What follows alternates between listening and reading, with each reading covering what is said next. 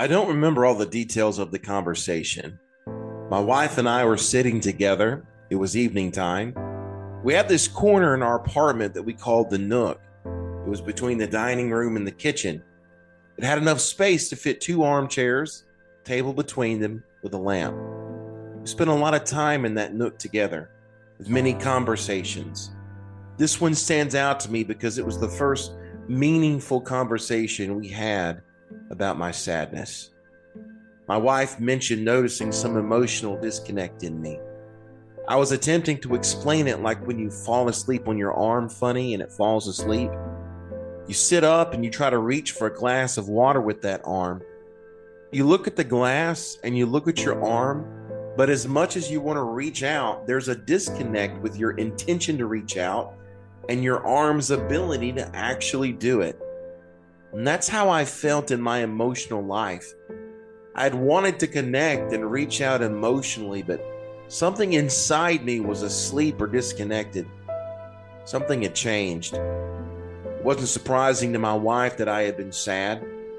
There was challenging circumstances at church. There was conflict, confusion, and for the first real time in my life, I'd experienced being slandered and lied about where I had lost my reputation with people that I cared for.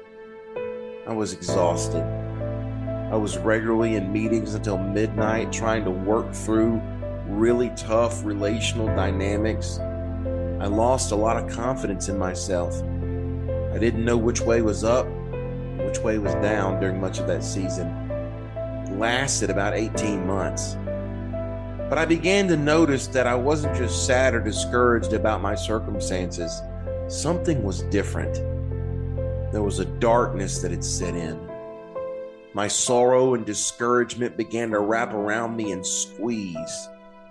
It was hard not to experience my entire reality my family, work, rest, prayers through the filter of sadness and sorrow. The flesh can bear only a certain number of wounds and no more, says Charles Spurgeon. But the soul can bleed in 10,000 ways and die over and over again each hour. In other words, while depression may have been triggered by circumstances, it wasn't just discouraging circumstances that kept me low. Depression was something that I had never experienced. I'd always had the ability to see around the corner, to speak truth into circumstances and trust either in God or sinfully in myself to make it through. But now it was as if I had emotional blinders on that didn't allow me to see or feel much of anything else but my sorrow. My inner life seemed to reject the word of encouragement like a body that vomits up medicine. I could hold on to hope like I could hold on to smoke with my hands. But the more I opened up and talked about it, the more I heard from other pastors and colleagues that they had never experienced depression until they went into pastoral ministry or engaged some significant conflict or discouragement in their work. I wasn't alone. What was remarkable was that while words of truth and encouragement often felt as effective as cough syrup for throat cancer, the abiding presence of a fellow sufferer was like the hand of God over my wounds. It helped enlarge my scope of reality. Depression was like being in a confusing, blindly dark cavern, but the presence of someone who could give witness to my pain was like a voice in the dark awakening some hope that there may be some direction out. I was a pastor and depressed. Of course, depression doesn't just hit pastors, and not all pastors will experience depression.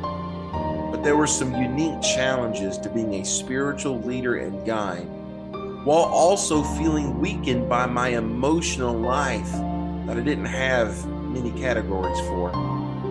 How could I help others if I felt helpless?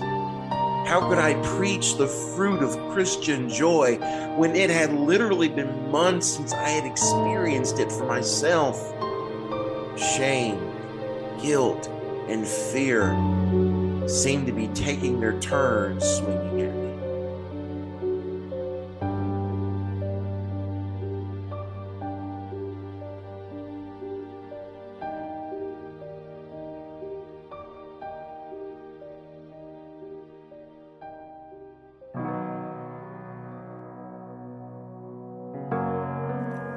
to the For Freedom Podcast.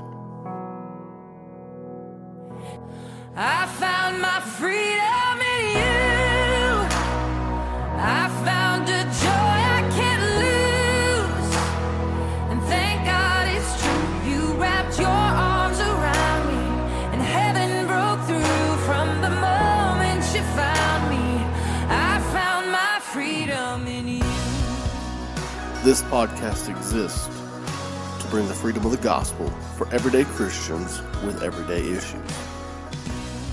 Now, here are your hosts, James Seyfried and Brett Martin. Welcome to the For Freedom podcast. Thank you for being with us today. And our subject today is depression. And I, I've got some uh, thoughts here for you, some statistics that I wanted to read. And then, James, once I read through this, I'll turn it over to you. But, uh, you know, and by the way, that article at the beginning was by John Starke. He's the pastor of preaching at Apostles Church in New York City in Manhattan. But, you know, more than 350 people in the world, 350 million people in the world are affected by depression, according to the World Health Organization. And James, I don't know if you know this, but women are in, impacted at twice the rate of men. You know, men are more likely to turn to alcohol and substance abuse than women uh, when they are depressed because they're less likely to talk about how they feel with their family and friends. Because as men, we like to bury those feelings by, you know, kind of working harder, putting our head down, and we're less likely to talk about our feelings. You know, joy and sadness are a part of human emotions and you know they're very daily in in very common in daily life. So i said that to say that not every sadness is a sign of depression is a sign of clinical depression. For example sadness may occur in response to a life crisis a failure a disappointment and, that normal sadness does not impair daily activities but when it comes to clinical or major depression, on the other hand, it's essentially a painful emotional state that brings with it with it sub, a subjective feeling of persistent loss or interest accompanied by anxiety and sadness. So this real major depression in your life, it's going to affect your life. It's going to affect your ability to function. It's quite a disturbance in somebody's life. It brings about a profound sense of guilt, of hopelessness, helplessness. In major depression, there's a feeling of emptiness and despair, which we can kind of talk about the general symptoms of depression, which are a feeling of sadness and hopelessness. And that's kind of defined as a belief that there, there's no way to stop feeling stressed out. There's no way to stop feeling sad. There's no end in sight. Moodiness is another symptom, and that's an irritability or feelings of anger and sadness for like weeks at a time. Uh, other symptoms are eating disturbances, which is eating too much or too little, sleep disturbances, which are nightmares, insomnia, hypersomnia, changes in social life, stop spending time with your friends, refuse phone calls, chemical abuse, loss of interest in pleasurable activities. Now, according to the World Health Organization, depression is now the fourth leading cause of disability in the world. And you know, I, I wanted to give a biblical example of what depression feels like. Yeah. You know, since we're talking on that subject. And the biblical example that I wanted to bring up today was Lamentations. It's actually Jeremiah. A little bit of backstory. You've got Jeremiah. Jeremiah grew up under one of the greatest kings that that lived, Josiah. And you know, the, everything was was going well, but then everything kind of started going downhill for Jeremiah and he witnessed his whole nation be torn apart and ripped away, and all his family and friends were ripped away from him. And then Solomon's temple, which stood for 400 years, which was the greatest monument to God on earth that man had ever created, was just torn down. And and that put Jeremiah in this depression. And I'm going to read a few verses from Lamentations chapter 3. And if you listen, this is this is what depression feels like. So Lamentations chapter 3, here are a few verses from that. Jeremiah says, I am the man who has seen affliction because of the rod of his wrath. He has driven me and made me walk in darkness and not in light. He has besieged and encompassed me with bitterness and hardship. In dark places he has made me dwell, like those who have long been dead. He has walled me in so that I cannot go out. He has made a he has made my chain heavy. Even when I cry out and call for help, he shuts out my prayer. My soul has been rejected from peace. I have forgotten happiness. So I say, My strength has perished, and so has my hope from the Lord. Remember my affliction and my wandering, the wormwood and bitterness. Surely my soul remembers and is bowed down within me. You know, if that's not just a biblical example of what depression feels like, and you know, I've been depressed before, and it, it this is this is this is speaking to everybody who's been there, who's felt that, who's been in that deep, dark pit of despair and depression and hopelessness and not seeing uh, a way out. And this is the situation that we want to speak to in these next few episodes. We want to speak into this space of somebody who's dealing with this type of depression. Absolutely. And, you know, when we hit this topic of depression, uh, there's a reason why we didn't do our normal opening because it is a difficult topic. It's a topic that uh, is hard for people to talk about. We know that if you haven't suffered depression and you're listening to this, you know of someone personally to you that has.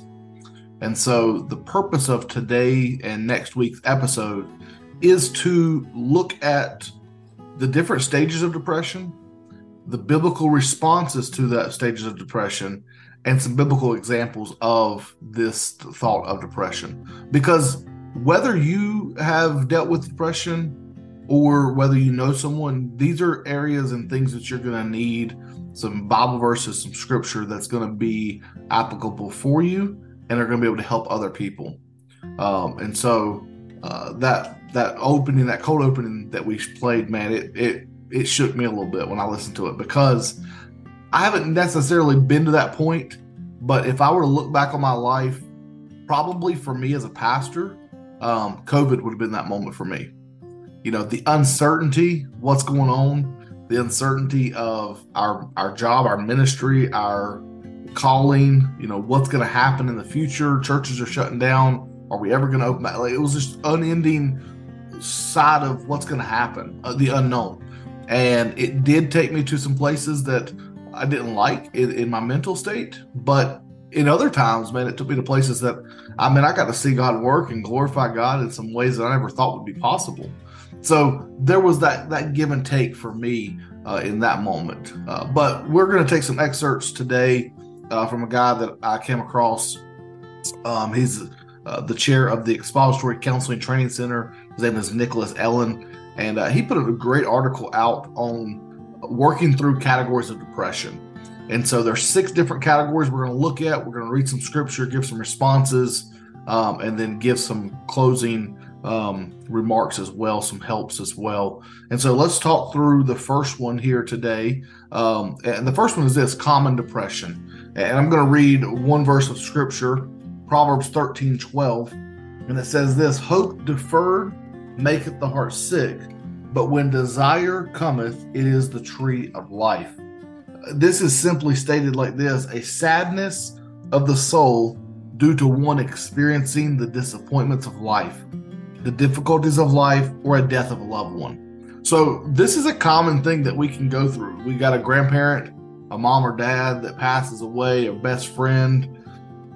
Depression comes in, and we don't know what to do. We, we go into this disappointments of life. We get let go of a job, or, you know, a best friend breaks a friendship off. You know, there's many different things. And, and Brett, I don't know if it's been like this for you, but for me, when it comes to leaving the IFB and the legalism, there have been really good friends that I had that said, Hey, you're an apostate. I can no longer be your friend. And that is a disappointment in life because these are friends that guys that I thought, man, these are going to be like lifelong friends that we're going to do life ride or die. Like these are guys that we're going to go to, to, to the ends of the earth with. And all of a sudden disappointment comes and heartache comes. And these are just common things that happen in life um, that can cause us to go into uh, this depression. One of the sadnesses of hearts results in unmet expectations. Maybe you were expecting something to happen, and because that didn't happen, there is sadness and sorrow that happens. Um, one of the sadnesses of the heart is a result of extreme tragedy in our lives, loss of someone, a death, and then all, another one is the death of someone that we were attached to, um, but yet not corresponding with the sin or the sadness that happens, uh, and it comes at a later date. So, Brett, what's the response that we can have uh, when common depression comes? Depression happens in our life. This is this common depression. This isn't like a spiraling out of control, just a common depression. How do we? What's our response to that? You know, I've experienced uh, this a lot too, especially, and like you're right about COVID. You know, even just looking at social media, looking at the Facebook posts, looking at the numbers every day going up and up. I mean, this was my parents at the time were uh, were older. They were still here, but they were you know very sick. Their health wasn't good, and we spent so much time away from them. I felt like this that COVID time was robbing me of time uh, with my parents. And to your point about coming out of the IFB and losing friends, man, that really hit me in the gut. Uh, like I said, I have friends today that that are you know with me and, and not going to leave me and true good friends. But a lot of the friends that I had turned their back on me when I left the IFB. I mean, just writ me on Facebook, all this stuff. And so I definitely can uh, sympathize with this type of depression. And just our response is just to embrace the sovereignty of God and embrace the wisdom of God and the love of God in this depression. We have to know that that God is on the throne and God loves me and God knows what's best for me and God can look over that hill and see what's on the other side. And and I don't. His his thoughts are not my thoughts and his ways are not my ways. And the goal is not to hinder or stop this depression but to accept that God has one's best interest at heart and will use it to his glory and their good overall. You know James there's a stigma of psychiatric illness, including depression and especially depression. And it's one of the reasons that people avoid seeking help for mental health problems like this, you know. And this this this bias it's twofold. This there's this bias of yourself and there's this bias of society. Uh, when you are depressed, uh, you're going to have this bias against yourself as a result of your mental state. But the second part is society. Society. There's a negative stereotype of mental illness resulting in discrimination against those who are suffering from it. And it's had a large impact on a number of patients. Let me let me give you an example. All right. So you're going to church, you're going to a small group, you know, and you're you're with this group of people and you say to the group of people, Hey, I've got a sore throat. What are they going to tell you? They're going to say, "Oh, well, maybe you need to, you know, go to the doctor. Maybe you need to get a lozenge. Maybe you need to do this to fix that." You say you come in and, "Hey, my I fell and my ankles. I thought I think I sprained my ankle and it's swollen up." Oh, well, you need to go to the doctor. You need to have it X-rayed. You need to have it checked out. But you go into the same type of church small group setting and say, "I'm depressed." Mm-hmm. and people are going to say, "Oh, well, you need to buck up. Uh, You need to pull yourself up by your bootstraps, and you need to just get over it."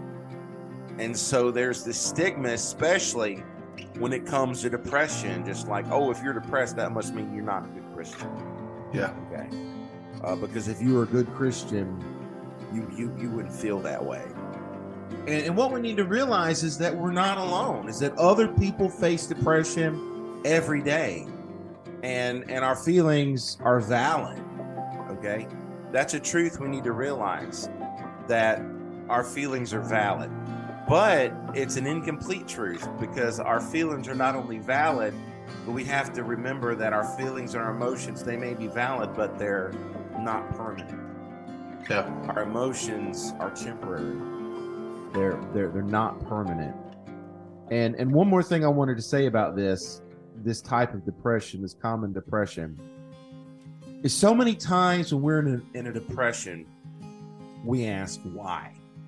Why is this happening to me?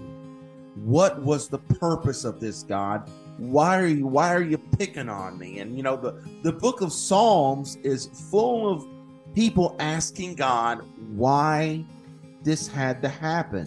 Mm-hmm. And you know, and, and whether we're depressed because of our sin or not, I think we ask when we ask, why is this happening to me? We need to remember, I think that's the wrong question. And I think the question we should be asking instead is, what is God trying to teach me in this? Yeah. Instead of trying to figure out why God did this to me and why this is happening into my life, which should just push us down further into depression, we need to be asking God, God, what are you trying to teach me in this? You know, because James, as Christians, our suffering has a point, our pain has a purpose. God's not trying to pick on us, He's trying to teach us, He's trying to sanctify us. James 1 uh, 2 through 4 Count it all joy, brothers, when you meet trials of various kinds, for you know that the testing of your, your faith produces steadfastness, and let steadfastness have its full effect, that you may be perfect and complete, lacking in nothing. And and when once we search and find out what God is trying to teach us through this trial, that'll help us through this season, and we'll be able to navigate better. No, maybe maybe we're depressed because we have an unhealthy attachment to something that we shouldn't have an attachment to. We've we've idolized something. We've put something over God. Yeah. Maybe we're depressed because our faith is not as strong as you know we thought it was. You know, whatever the lesson, I think learning it is the key to overcoming it. Right. You know, Christians have uh, a diff- different seasons in life. Some seasons are meant to be en- enjoyed, but other seasons are meant to be endured. Right. No, I agree. Brett, I want to pull out two things that you said because I thought it was fantastic. That our goal is not to stop or hinder depression, but accept what God has for us. I think when we get that in our mind, when we're going through a time where we're depressed or in a state of sadness, that God does, in order through that, for Him to be glorified overall and the good of overall for God to be happening. Uh, and when we hinder that, we're like the little boy in the old story that sees the the hole in the dam and he goes and puts his finger in it and we think we're stopping it. But in reality we're making it a whole lot worse because pressure's building up behind that. And when we stop depression and we don't deal with the concept the, the cause and effect of it we're just building up to a bigger explosion later on and i think the second thing you said was this our suffering has a point man we when we get to that point we understand hey this is here for a reason man, our, our life changes. So that's common depression. Let's look at the next one here. Number two, chosen depression. I'm going to read another passage, Numbers 14, 1 and 2.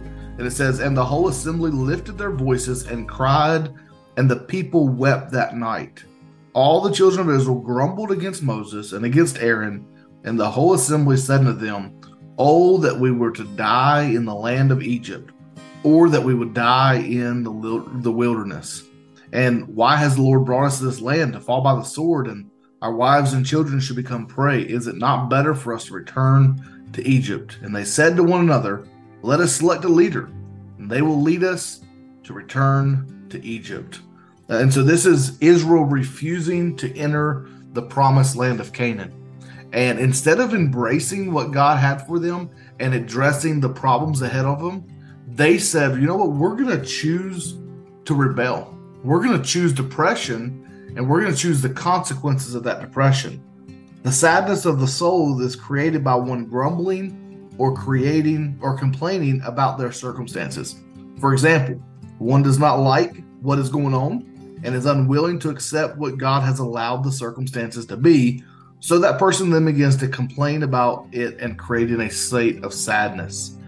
One is unwilling to accept that people are not operating as they would like them to. So one begins to complain about it and creating a soul of sadness.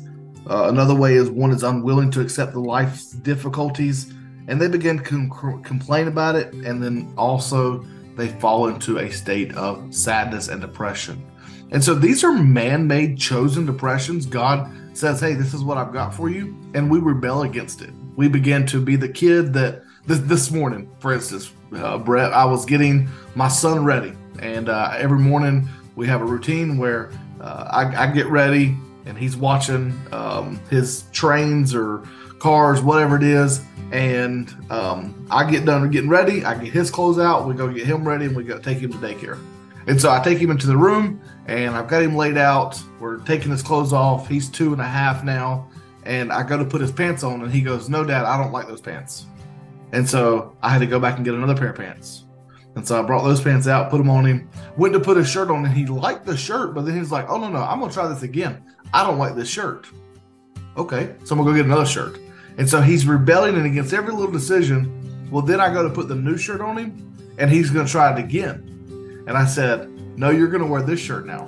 And I said, If you don't, there's going to be consequences. And so he began to fuss and complain. He chose this depression, this sadness, because then he got a spanking because he decided that he was going to continue to do what he was doing. So consequences are there, the choices are there to be laid out. And because we choose to disobey, we bring this depression upon ourselves. So this is this chosen depression. It's not that we're saying, I want to be depressed. It's that our choices are causing depression and sadness in our life because of the actions that we're making. Brett, how do we respond to this? Part of our response is to repent of the unloving attitudes and actions and once again embrace the sovereignty of God, the wisdom of God, and the love of God. And one is to accept what God has allowed while submitting to what he has commanded accordingly. And this actually reminds me, it reminds me of an article that I wrote for our local newspaper here. You know, when I think about this type of depression, I often think of the book of Ruth. You know, most people would say that the book of Ruth is about Ruth. But, you know, the problem with that is Ruth Ruth really doesn't speak all that much in the book of Ruth. I mean, Naomi and Boaz, they speak more than Ruth. There's another layer of the book of Ruth that people often miss. Um, you know, the main character of the book of Ruth, I would contend, is actually Naomi. Mm. And Naomi comes to mind when I think about this type of chosen depression. You know, the book starts with Naomi, it ends with Naomi. And Naomi, in the beginning of the book, she disobeys God. She disobeys scripture by going to Moab in the first place. And, you know, she's burying her husband in a foreign land and marrying her boys to Moabite women. And then she comes back to Bethlehem, not out of obedience to the Lord, but only because the famine was over. But then, as soon as she gets back, she starts charging God with all these heinous crimes like God is a bully. God is mean. God is unfair. God is afflicting me. Call me Mara because I was full and he brought me back empty. And, you know, she bemoans God uh, when this is all her fault for disobeying scripture. Na- Naomi is, she's stubborn, she's bullheaded, she's manipulative, she's deceptive, she's immoral. And James, she's a lot like us. Yeah. you know? So so how is god going to answer these charges that she's made uh, against him? Well we, we skip to the end of the book and we see that god answer these answers these charges by making her a grandmother by giving her a redeemer by giving her fame by giving her a daughter-in-law that's better than seven sons making sure she's cared for in her old age putting her grandchild in the line of the Messiah, and so much more.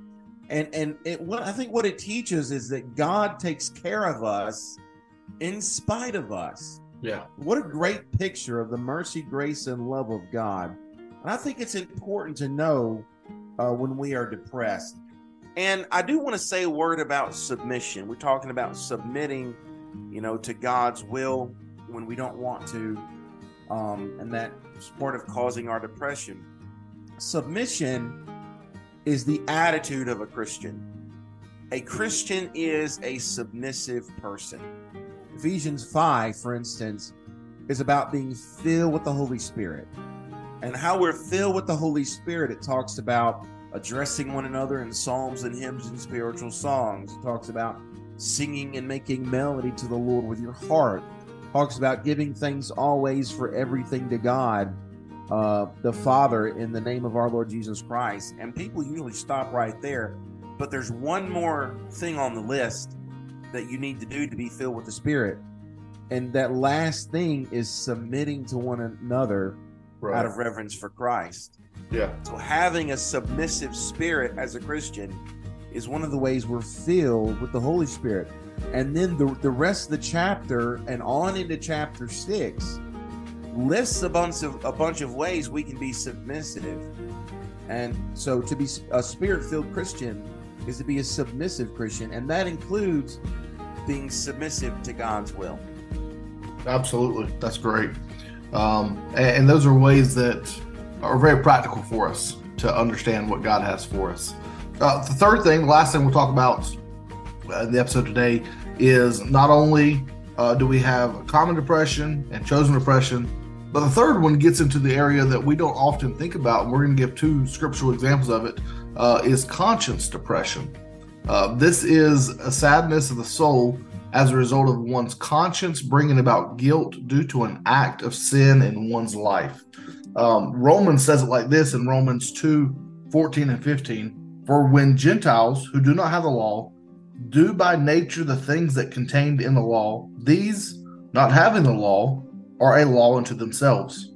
Verse 15 Who show the work of the law written on their hearts, their conscience also bearing witness while the conflicting thoughts accuse us or even excuse them. Um, and so that's just talking about our conscience and how we, in the ingrained of our life, have a conscience that tells us right or wrong. But as a Christian, as a believer in Jesus, our conscience goes even further than that because uh, when you look at the life of David and how David was chased from Saul and had every right to be the next king, chose that he was not going to harm God's chosen servant. But then in First Samuel 24, we come to this story that you've been taught since you were a kid in Sunday school. When Saul returned from the following the Philistines, and it was reported to him saying, David is in the wilderness of En Gedi. Then Saul took 3,000 chosen men out of the Israel and went to seek David and his men in front of the rocks and the wild goats. He came to the sheep pens by the way, and a cave was there. And while Saul went in to relieve himself, now David and his men were sitting at the rear of the cave. The men of David said unto him, This is the day which the Lord said unto you, I'm giving your enemy into your hands, that you may do with him that seems good unto your eyes. So David then arose and secretly cut off the corner of David's robe. And this is the part that every time I read it, it gets me because it is this conscious decision. Verse 5 And afterward, David's heart was troubled because he cut off the corner of Saul's robe. If that doesn't tell us that there's conscious depression because of our actions, because of our sinful actions in our life, then I don't know what does. Examples of this is one that has been thinking in a manner that's sinful, resulting in conscience bringing about guilt in your heart um, that leads to depression because we don't deal with it. One person um, who maybe has been talking in a sinful manner, resulting in your conscience bringing about guilt in your heart because of your conversation. Another way of living in a sinful manner resulting in a conscience bringing about guilt in one's heart, leading to the sadness of our soul. So, our actions, our thoughts, and ultimately the way we are living and our talking uh, can all be ways that bring depression and sadness in our soul because we simply are making conscious choices to do wrong, and the Holy Spirit convicts our life. And because if we don't deal with it, then we are just like David, and it says that his heart was troubled because he did this thing that he shouldn't have done. And this is where we get to with conscious depression, where we know we've done wrong and we don't deal with the consequences of that sin. Brett, how do we respond to this? Well, one way is to repent of the unloving attitudes and actions, embrace the sovereignty, wisdom, and love of God, and accept what God has allowed while submitting what He has commanded accordingly. Now, one more scripture reference that uh, is listed um, under this conscious dis- depression that I wanted to hit on is one of my favorite passages in the Bible, and it's 2 Samuel 24, and I'll read verse 10. It says, But David's heart struck him after he had numbered the people, and David said to the Lord, I have sinned greatly in what I have done. But now, O Lord, please take away the iniquity of your servant, for I have done very foolishly. So, this is a story of David numbering the people. Now, listen, they, there's nothing wrong initially with numbering the people. In fact, there were times when numbering the children of Israel was an appropriate thing to do. You mm-hmm. had to number people for tax purposes, you had to number people for the army. But this was not for taxes, and this was not for the army. This was a numbering just for David's pride. He wanted to number the people. Just the sin of pride had overcome him. And he commanded Joab, it was to the point he wanted a big number so much that he commanded Joab to count the tribe of Levi. Now you're not when you when you do count number the people, you're not supposed to count the tribe of Levi. So much so that Joab, when he did count the people, he left the people of the, the tribe of Levi out. He didn't count them. And and James, you know when Joab is making better spiritual decisions than you, you're you're you're in a bad way. And so, you know, David, you know, something's bad wrong. So then Gad the seer confronts David about this. And that's when David is struck with this immense guilt and shame and depression about what he'd done. So David had a choice to make. And, and we all remember what his choices were. It was three years of famine, three months of his enemies coming after him, or three days of pestilence. And I, I what I love about this story is I love why David made the choice that he did. Verse 14 says, Then David said to Gad, I am in a great distress. Let us fall into the hand of our Lord, for his mercy is great. Right. He said, Don't let me fall into the hand of man. If I'm going to fall anywhere, let Yeah. me fall into the hand of the Lord, for his mercy is great. And that's what we need when we experience guilt for our sin is to fall into the hands of God, for his mercy is great. David said, Let me not fall into the hands of man. You know, if we try to keep ourselves in our own hands, we're going to suffer more. But, but, and David got into this mess by listening to his flesh. In, in the hand of God, there is mercy to help in, in the time of need. Absolutely. and that is so such good word there. We I would rather fall into God's hands of discipline than fall into man's hand of discipline, uh, because God's gracious and man's not. Right. Uh, I know for myself, I, I, am not gracious at times, but God. You ever, you ever played the exercise? If you were God, what you would do? Man, if yeah. I was God, man, I'd make that dude over there. Pay. Oh yeah, absolutely. But you know, what would God really do? He would send his son to die for him to forgive him of his sins, right? Exactly. Yeah. So that's where we're at, and that's that's the first three things of depression. We're going to jump through the next three in our next episode. Uh, thanks for joining in to us. Um, a couple of things. I uh, hope you join us in November for our meetup uh, in Asheville. It's going to be fantastic, great time. Um, tons of people. I've already seen lots of friends of mine that said they're going to be there. Uh, have four great messages.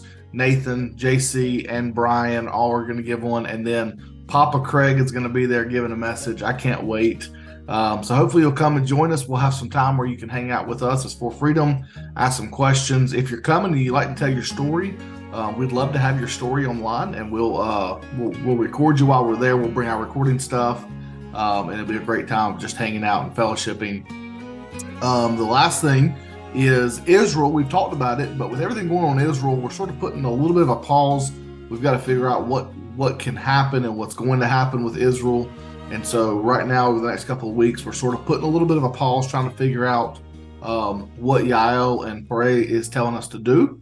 And so, if you're interested in going, we're still going to try to put on a trip uh, it may not be when we were wanting it to. It may be later, but we don't know yet uh, because of what's going on right now. So if you're interested, still be praying about that. Let us know if you want to go with us.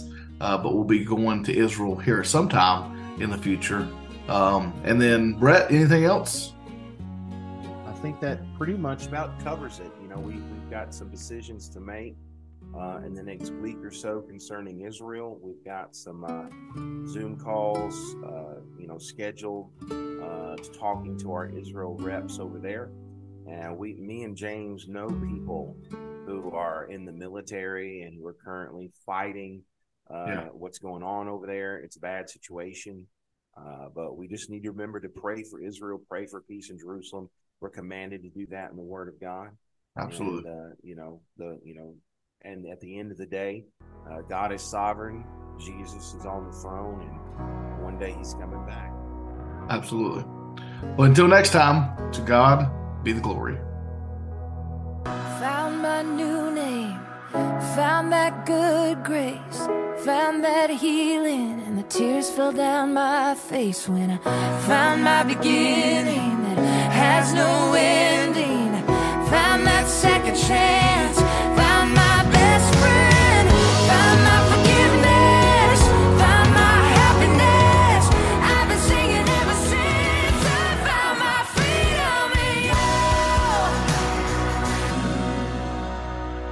Thanks for listening to the For Freedom Podcast. If you enjoyed our content, do us a favor by liking, subscribing, or sharing our podcast on whichever podcast platform you use. Be sure to join us next time for the For Freedom Podcast.